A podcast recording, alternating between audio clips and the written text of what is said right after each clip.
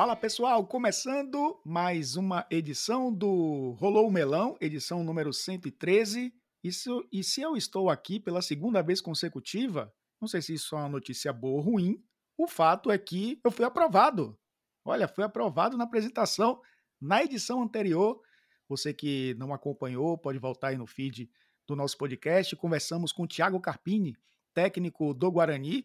Enquanto a gente está gravando, é técnico do Guarani né? A gente está falando do futebol brasileiro, técnico do Guarani, não, perdão, técnico do Juventude, né? Técnico do Juventude, não vai ter edição aqui, um erro que acontece normalmente para quem acompanha menos a Série B do que outros, né, companheiros aqui do Rolô Melão, mas o Thiago Carpini, técnico do Juventude, com passagem pelo Guarani, claro, é, foi o nosso convidado, a gente bateu um papo muito legal com ele. Falando em Série B, é a disputa do Campeonato Brasileiro da Série A, né? Tem suas é, tem seus recortes. A gente tem visto aí, não sei se ainda há uma briga entre Botafogo e Palmeiras, mas sete pontos de diferença nesse momento dá para pensar, né, que faltam 15 rodadas, ainda uma disputa pelo título. Disputa pelo G4, sim, tem sido ali com clubes interessantes como o Bragantino, Grêmio, Flamengo, Fluminense, o Atlético Paranaense, por que não, e o Fortaleza. E daí para baixo, meu amigo, tem o, Atlético Mineiro que não sabe ainda para onde vai. Daí para baixo, tem aquela velha disputa contra o rebaixamento, para se afastar das quatro últimas posições que levam para Série B nacional. E é desse recorte que a gente vai falar nesse episódio, com ainda o Gustavo Zupac de férias.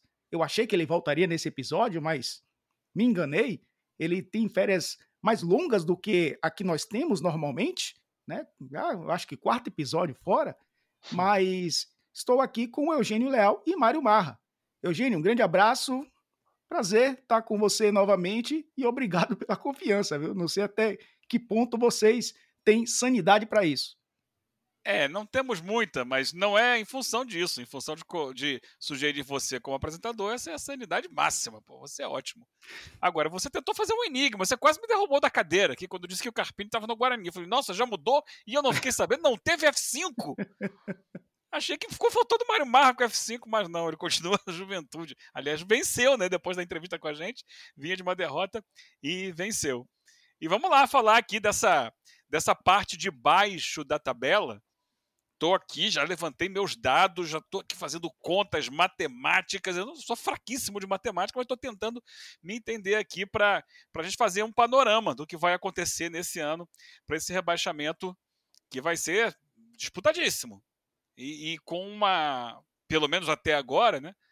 Provavelmente com uma média de pontos inferior né, às disputas de, de outros anos. Mário Marra, eu acabei trocando aí o emprego do Thiago Carpini. E, e tenho.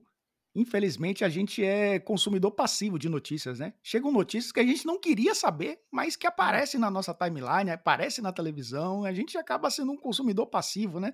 É, acaba tendo aí separação por conta de traição, casamento Sim. que acaba, namoro de dois meses que vira casamento e depois vira divórcio. A gente é. acaba recebendo aqui um bombardeio né, de, de notícias que a gente não gostaria.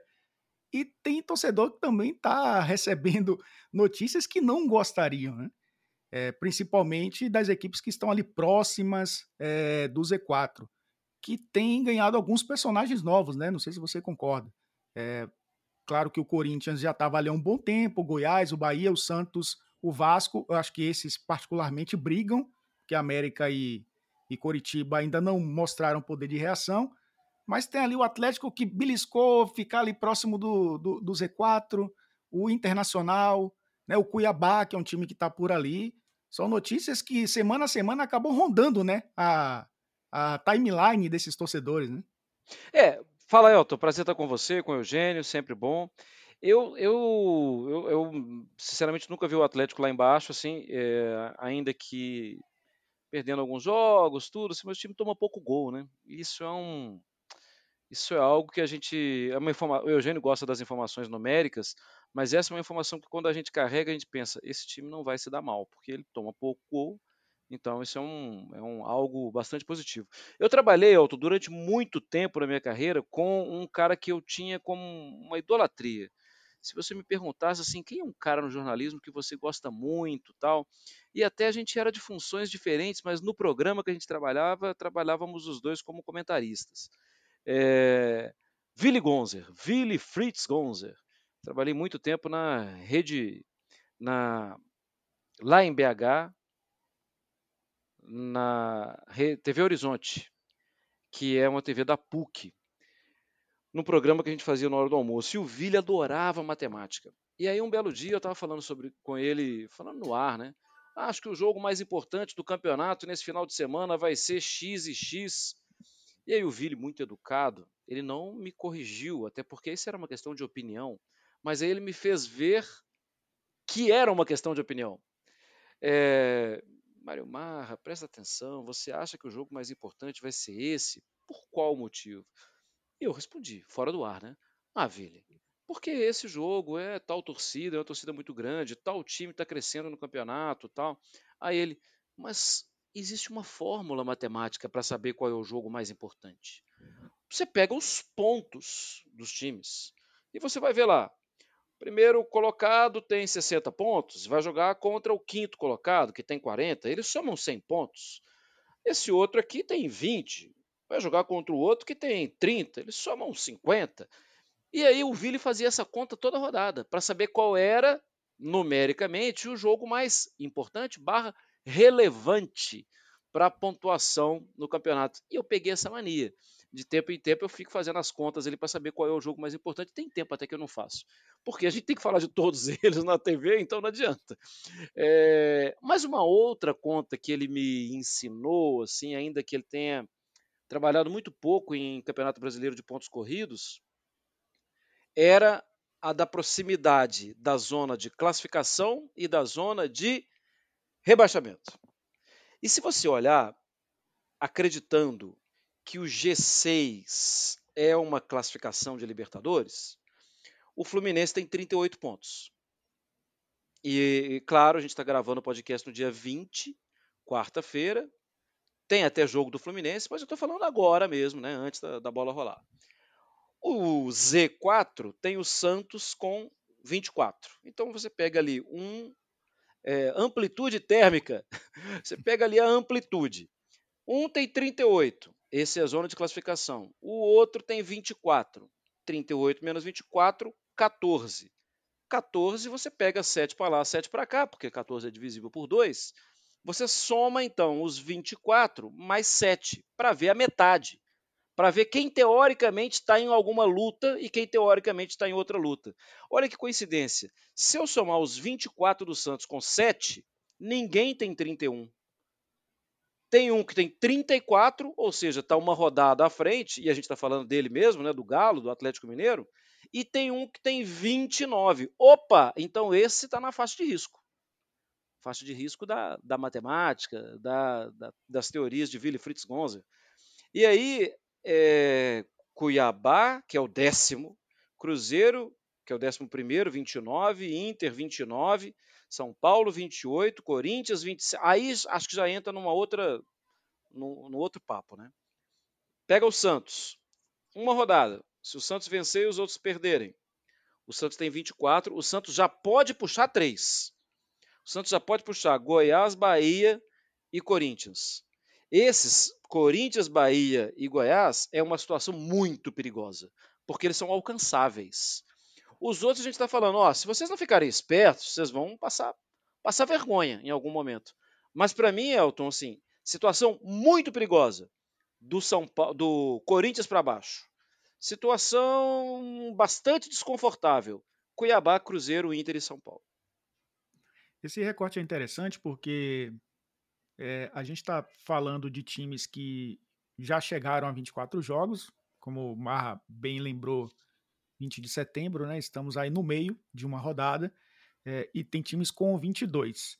Times com 22, Eugênio, Vasco da Gama, que eu acho que é a matemática mais falsa desse recorte do Campeonato Brasileiro, né? Porque o Vasco tem dois jogos a menos que o Santos e dois jogos a menos que o Bahia vencendo esses dois jogos a menos, chega a 26 e passa os dois. Que significa que sai da zona do rebaixamento se vencer os seus dois jogos, igualar o número de jogos de Santos e Bahia. E se a gente pegar também nesse recorte, talvez seja a equipe, porque o recorte do Santos é muito pequeno, né? O Santos venceu o Bahia, né? E, e a gente viu como foi também.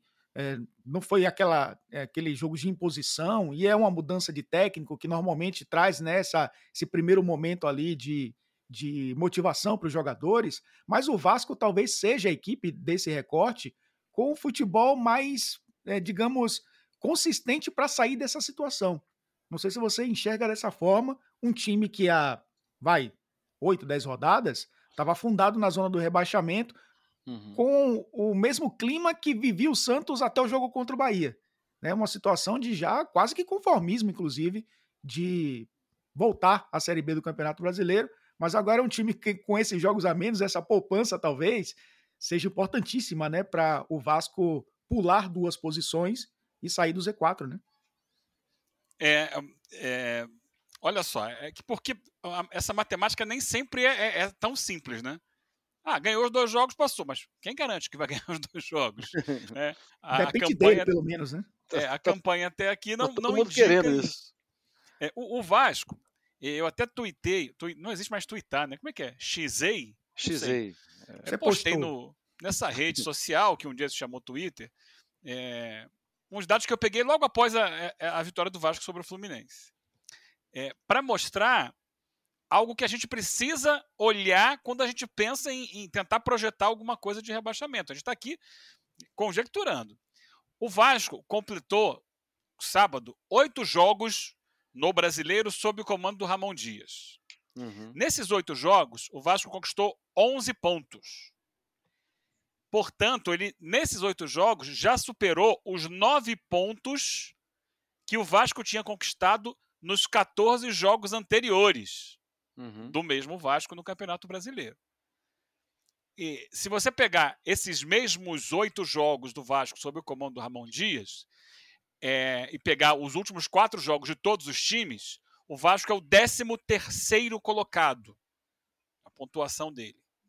Então, assim, 13 terceiro está fora da zona de rebaixamento.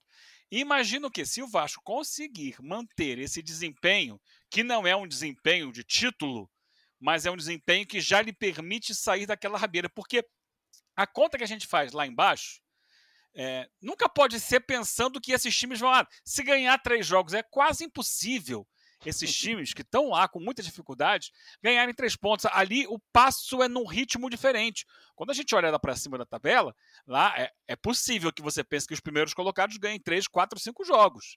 Eles são os melhores do campeonato. Aqui embaixo são os piores. Então, ele vai ganhar um, daqui a pouco ele perde dois, empata mais um. A progressão lá embaixo é muito mais lenta. O Vasco deu uma melhorada. Então, nesse momento que ele deu uma melhorada, ele tem uma perspectiva de subir um pouco. Mas eu acho difícil que ele vença os dois jogos atrasados que ele tem para superar isso. Ele pode vencer um, perder o outro, ou empatar, de repente, quatro pontos nisso daí, já servem ao Vasco para sair de 20 para 24, já embala, embola ali com o Santos. É? Então é, é um passinho de cada vez. A estrada é longa. Como eu te falei, eu estava aqui com vários números porque eu acho que a gente... Eugênio, lembrando hum. só que um desses jogos a menos é contra o próprio Santos, né? É um confronto Sim, direto. Confronto Não, direto. O Eugênio, ainda antes dos números, só para destacar um, e ilustrar um pouco mais o que você está falando, no momento, claro, desprezando que vai ter rodada hoje à noite, no momento tem um único time dentre os 20 que tem sequência de vitórias. E sabe quantas? Duas. É o Red Bull Bragantino. Duas. É. Gente, sequência de. Eu tenho até vergonha de falar que duas é uma sequência de vitórias. É muito pouco, né? Mas é o que tem. É, então. Aí eu, eu fui buscar aqui os números para tentar entender, né? As estatísticas podem nos é, favorecer aqui, facilitar alguns pensamentos. Um dos números que eu busquei foi o que já virou tradicional, né? O site do Departamento de Matemática da Universidade Federal de Minas Gerais, que tem feito costumeiramente, né, aquela probabilidade de rebaixamento das equipes. Então esse site indica Curitiba 93,6%. Uau! Tá bem perto desse rebaixamento. É. Segundo, é, América 89,4. Outro índice é. altíssimo. Muito. Aí quando você vem aqui para o Santos, que é o terceiro, olha só, o Santos que na pontuação está à frente do Vasco, aqui é o terceiro com maior probabilidade. 53,7%. Já é uma distância grande em relação ao América. Então, uhum. aqui, esse site da, da UFMG, ele já condena Coritiba e América. A briga, teoricamente, é pelas outras duas vagas. Né?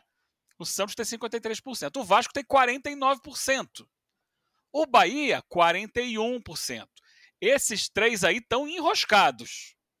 Né? Do Bahia para o próximo, que é o Goiás, já tem um, um, outra distância. O Goiás é 27%. É o sexto. Ele já uhum. respira um pouco mais aliviado. O Corinthians tem 15% também já tem uma distância do Corinthians para o Goiás. E aí vai o São Paulo 8.1, Inter 7.9, Cruzeiro 7.2, Cuiabá 7.1, que são 7.1, que são os times citados agora há pouco pelo Mar, e daí para cima, do Atlético Mineiro para cima, a probabilidade é de menos de 1%. Então, é, a gente pode colocar que essa metade de tabela, metade mais um, né? São 11 times que estão ainda com risco de rebaixamento no campeonato, sendo que Curitiba e América quase lá. Vasco, Santos e Bahia bem encrencados. O Goiás ali respirando um pouquinho e com pequenas chances, segundo os matemáticos, Corinthians, São Paulo, Inter e Cruzeiro, além do Cuiabá. Aí eu peguei outra coisa aqui, tá? Outro número, que é de um site muito interessante que se chama soccerstats.com. E aqui, o que eles fazem? Vou tentar explicar. Eles pegam o aproveitamento de cada time no campeonato, dentro de casa uhum. ou fora de casa, e eles projetam a dificuldade dos adversários que cada time vai ter daqui até o final do campeonato. Sim, dando tipo peso 1 para uns, peso, peso maior. Palmeiras deve ser bem pesado, algo assim, né? Mais ou menos, né, Eugênio? É isso. É, que, que é a partir da, da, da, média de pontos. É, o Palmeiras jogando em casa, a média de pontos dele é altíssima. Então, para o adversário, é muito, é muito, mais, mais difícil. difícil. conseguir aquilo. Sim. Então, é. é. mais ou menos isso. Você vai enfrentar os, adver... os adversários que você vai enfrentar, dentro e fora de casa, diferenciando isso, e a média de pontos desses adversários, dentro e fora de casa. Uhum. E aí, é, e, e aqui eles fazem também uma comparação com o que já foi enfrentado.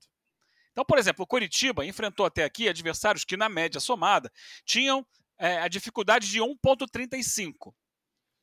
E vai enfrentar daqui para frente adversários que, somados, terão dificuldade de 1,46. Ou seja, vai ser mais difícil. Mais difícil. É. E ele já então, não está é, dando resposta. É, vai dificultar. Ele tem uma defasagem daqui para frente de 8%. A dificuldade vai aumentar 8% em relação ao que ele já teve. Uhum. O América é praticamente empatado. Ele dá uma melhoradinha de 1%. Facilita 1% para o América. Então, assim, isso aumenta a, a dificuldade de ambos. Aí, quando você vai para o Vasco, é a maior melhoria que, de todos os times da tabela. Ah, é? o, o Vasco enfrentou até aqui adversários de 1,51. Que eu estou dando uma olhada aqui, é a maior dificuldade de todos os times do campeonato. Ou seja, ele já passou pelo mais difícil. Sim. Dentro da estatística. E daqui para frente vai enfrentar adversários cuja dificuldade, segundo o índice deles aqui, é de 1,20. Ou seja, 21% mais hum, fáceis é. daqui em diante. Se você somar isso com o fato de que o Vasco já começou a melhorar, Sim. é uma perspectiva ah. interessante. É. Esse time pode sair.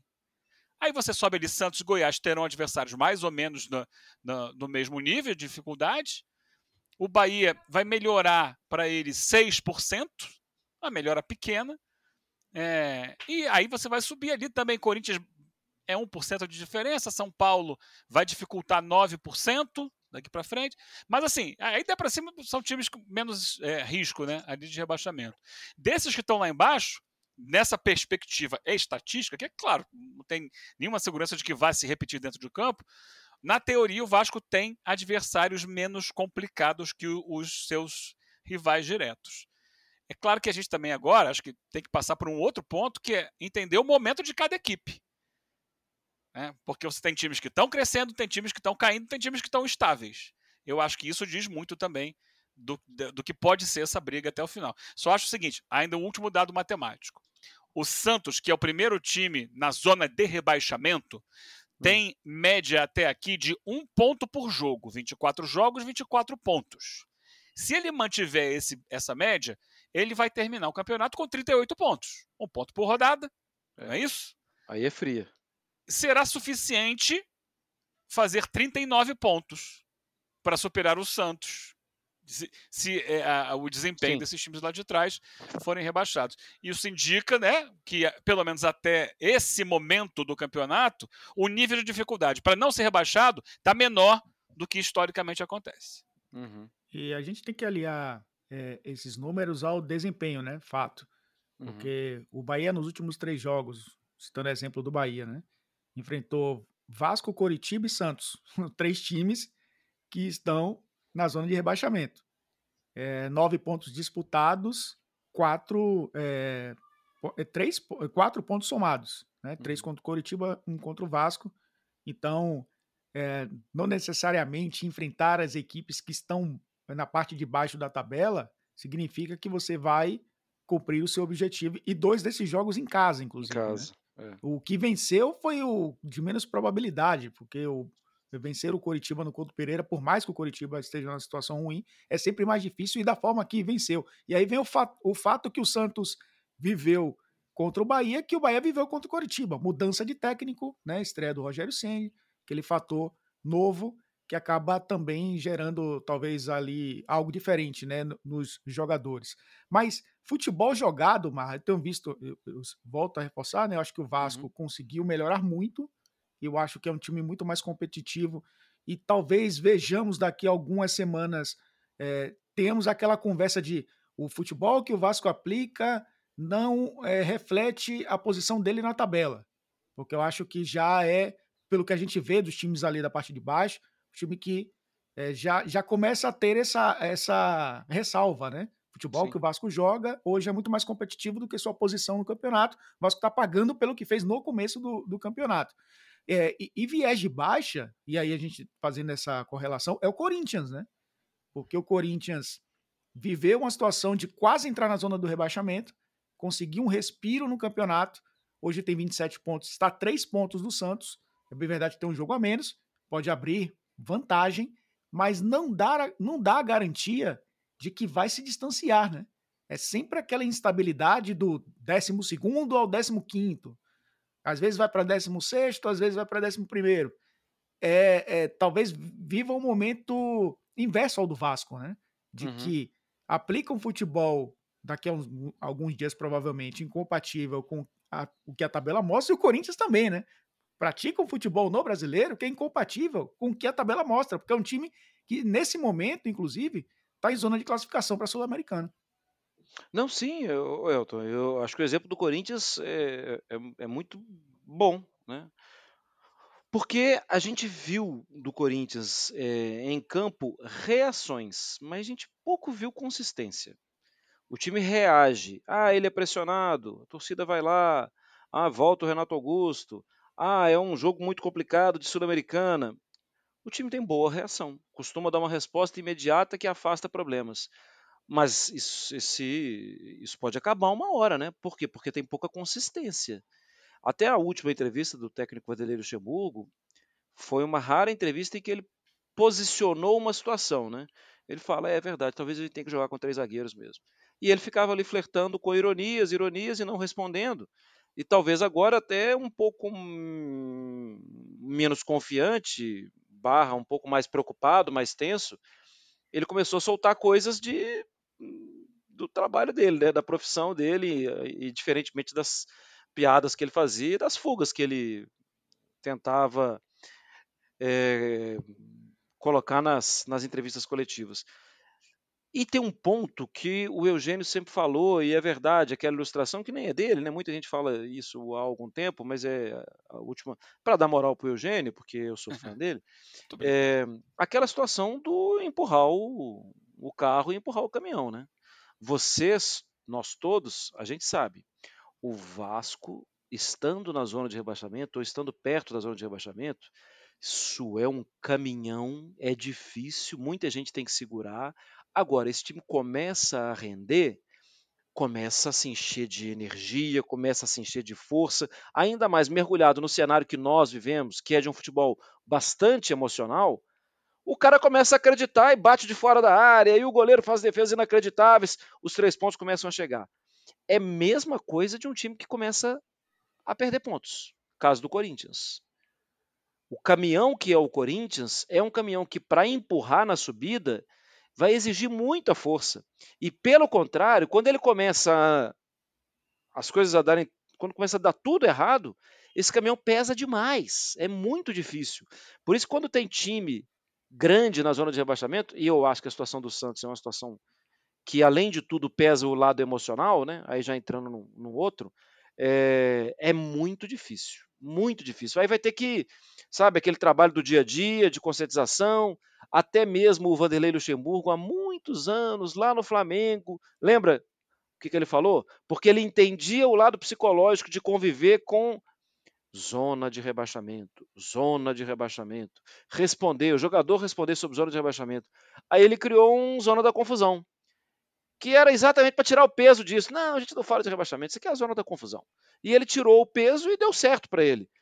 Só que haja haja criação de frase e criação de expressão, né?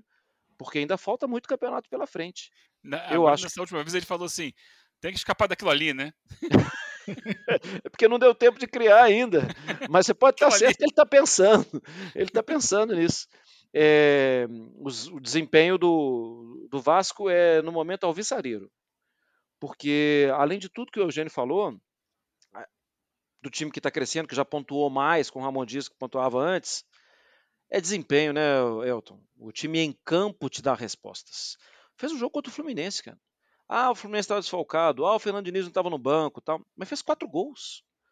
O time achou problemas na defesa do Fluminense em bola alta na área. E toda hora tinha uma bola alta na área lá. E toda hora tinha alguém cabeceando. E conseguindo vencer. É, o Vasco. E, e outra coisa, né? De novo, no futebol emocional que a gente tem, quando tem um técnico já de carreira consolidada, de tanto tempo, que, que muita gente conhece, e quando ele bate na mesa e fala: não vamos cair, não vamos cair, isso, isso acaba tendo um peso, cara. E o Ramon Dias fez isso e o trabalho dele não fica só na hora de bater na mesa, né? O trabalho dele está aparecendo.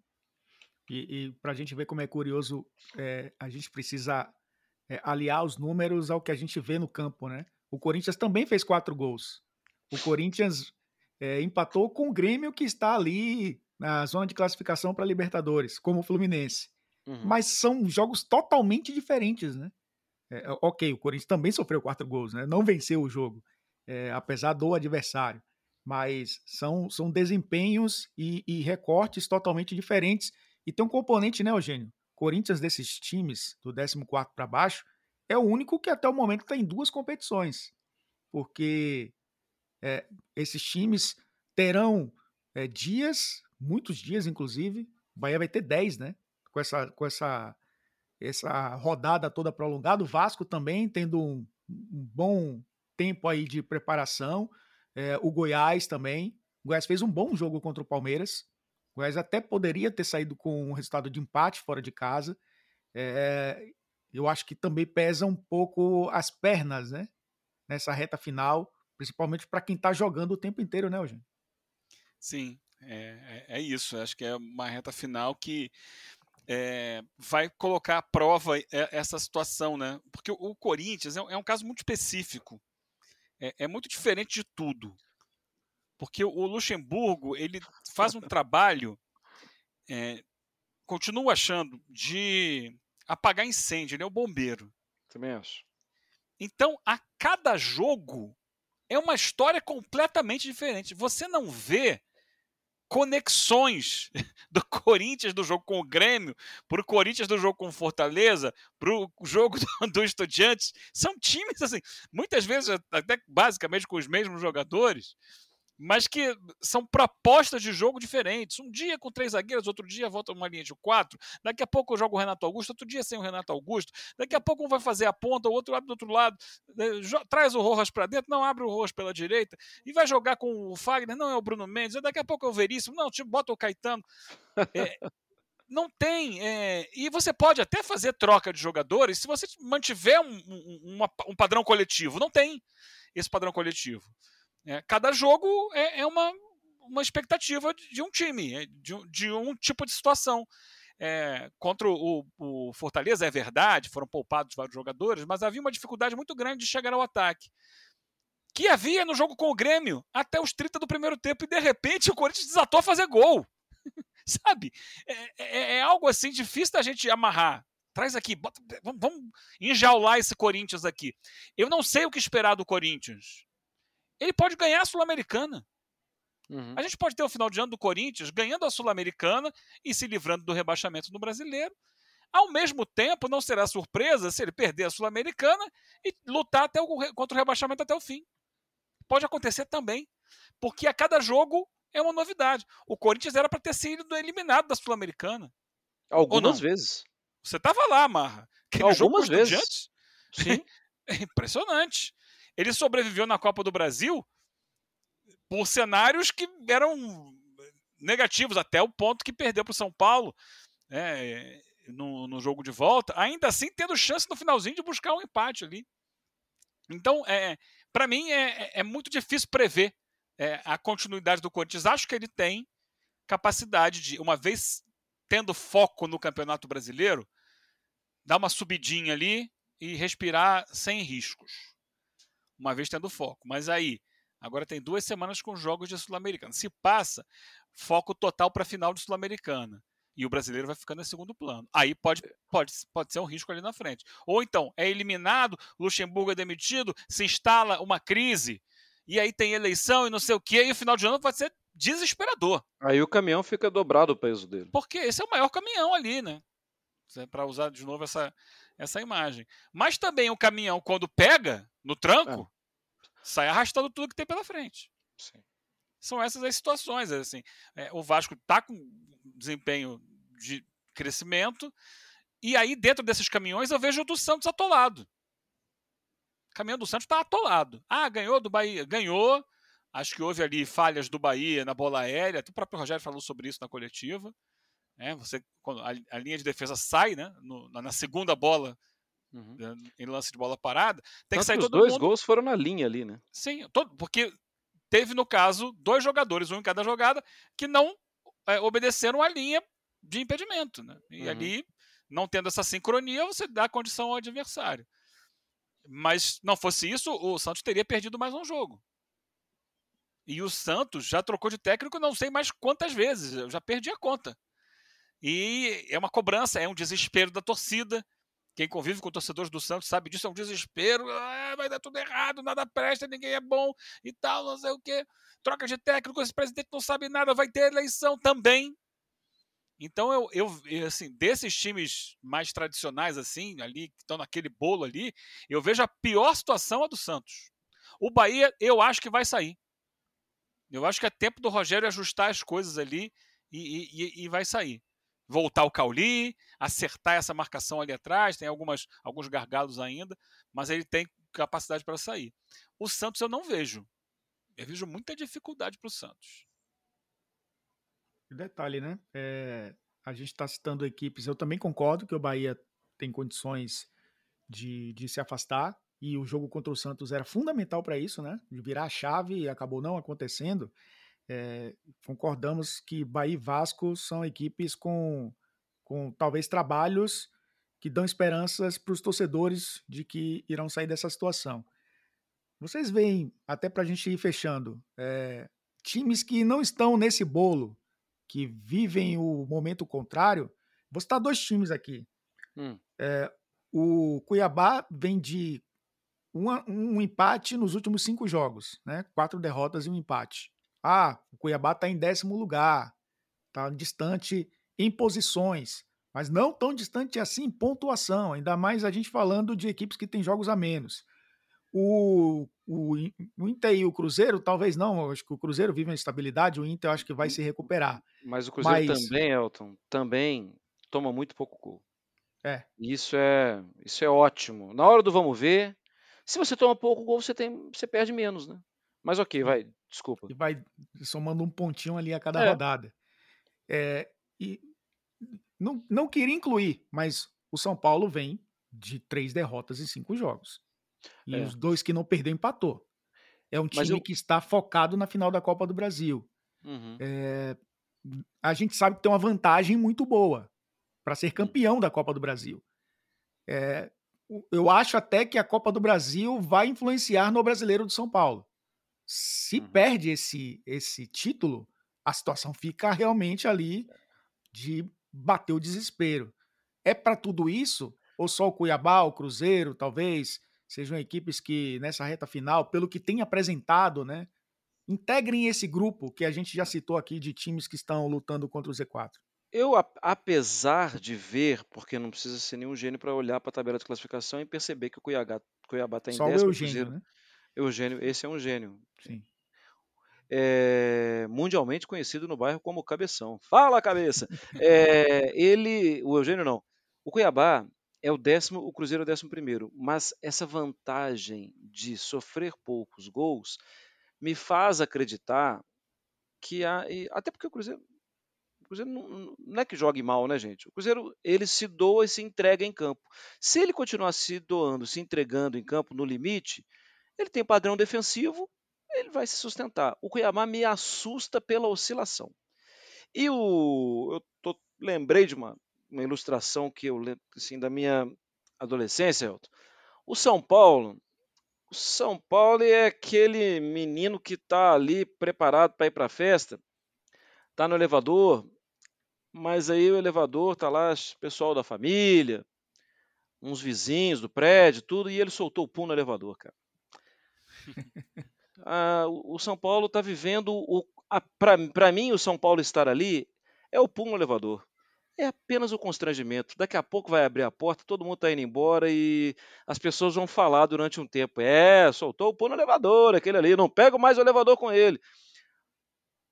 Mas o São Paulo tem daqui a pouquíssimos dias uma final de Copa do Brasil que vai possibilitar ao São Paulo, assim, calendário. Eu não vou nem falar alívio ou frustração. Calendário. Aí o São Paulo vai ter que se concentrar na única competição que ele vai ter. E, e aos poucos o cheiro do pum vai embora, entendeu? Aí eu acho. Porque de, de, de, de jeito de jogar, de conteúdo, vou falar, de jogador, o Lucas é um dos principais jogadores do futebol brasileiro, mesmo não estando jogando 50% que ele pode jogar. Ele ainda vai render muito. O São Paulo, veja a concentração do Rafinha no último jogo, no jogo da, da Copa do Brasil. Pega a quantidade de zagueiro bom, mas se quiser falar ficar só em dois, Arboleda e Beraldo. É, o São Paulo tem muito conteúdo, cara, para escapar. Para ser apenas um pum no elevador, sabe? Eu acho que acho que o momento é um momento de constrangimento, daqui a pouco abre a porta e ele vai voltar a pontuar, sabe? Assim, bem. Mas, claro, no momento é o constrangimento das pessoas estarem olhando para você e pensar, é, foi você, né? É, é foi o São Paulo.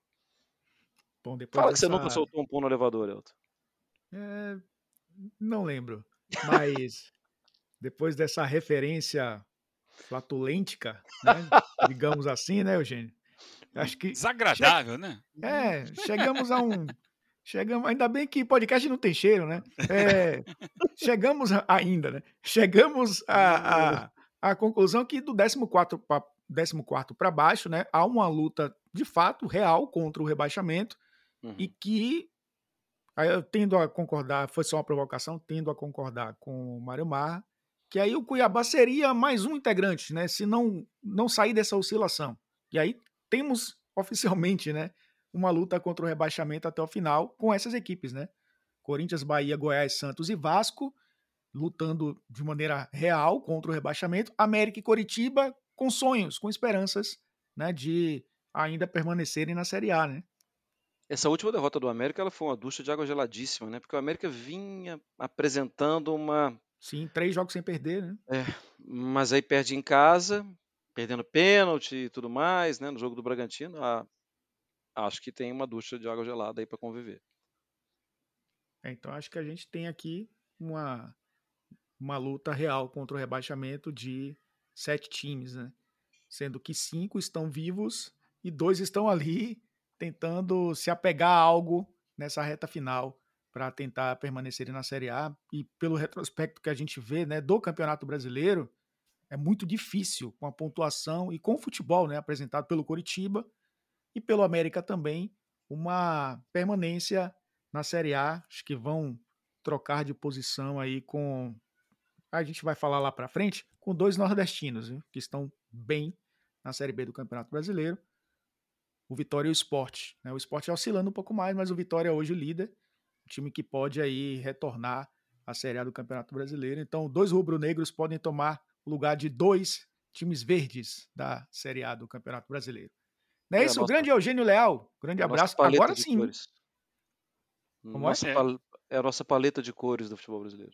É, exatamente. É. Podemos ter mais dois rubro-negros ou três até, né? Tem, temos ali o Ituano. O Ituano tá longe, né? Mas tem o Atlético Goianiense, tá ali próximo também. Uhum. Às vezes namora para tentar chegar. Mas dois rubro-negros nordestinos, dois leões, né? Muito fortes nesse momento na Série B. Grande Eugênio Leal, grande abraço. Até a próxima. A próxima edição estaremos bem próximos, inclusive. É verdade. Você estará aqui em São Paulo. Tá ótimo.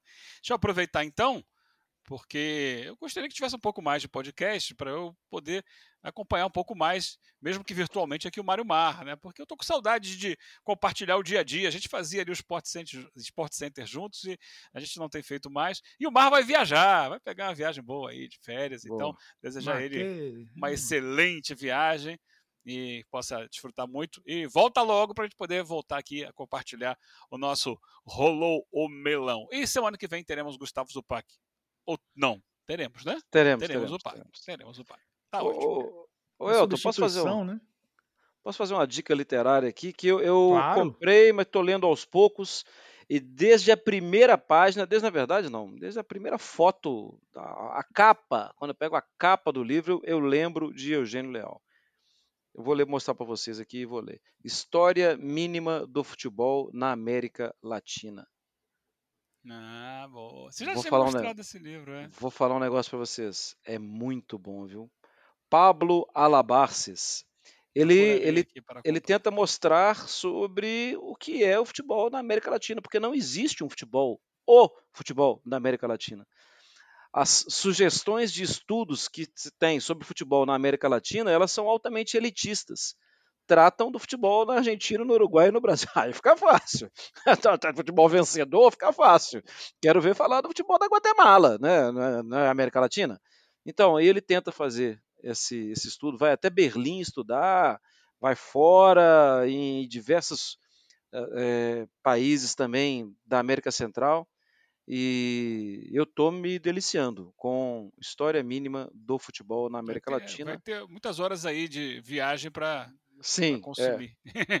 Essa versão é em espanhol, Marimar? Não, não, em português. Em Academia português? Ludopédio. Inclusive, um abraço pro pessoal do Ludopédio.